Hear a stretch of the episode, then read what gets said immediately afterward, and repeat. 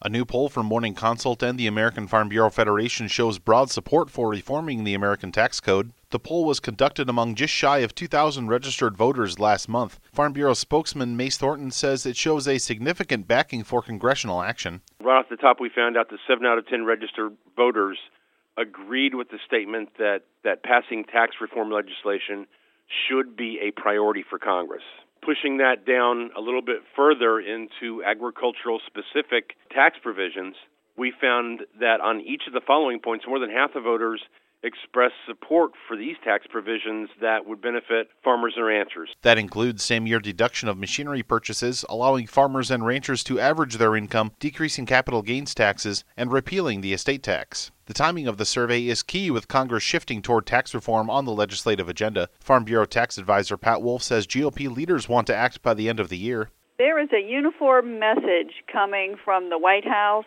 from Senate leaders, and from House leaders to get tax reform done by the end of the year. So if you work backwards from that established goal, it means that Congress needs to take up tax reform when they get back in September. Chairman Brady, chairman of the House Ways and Means Committee, has said that he intends to mark up a bill soon after they get back, and a similar message has been delivered by Finance Chairman Hatch.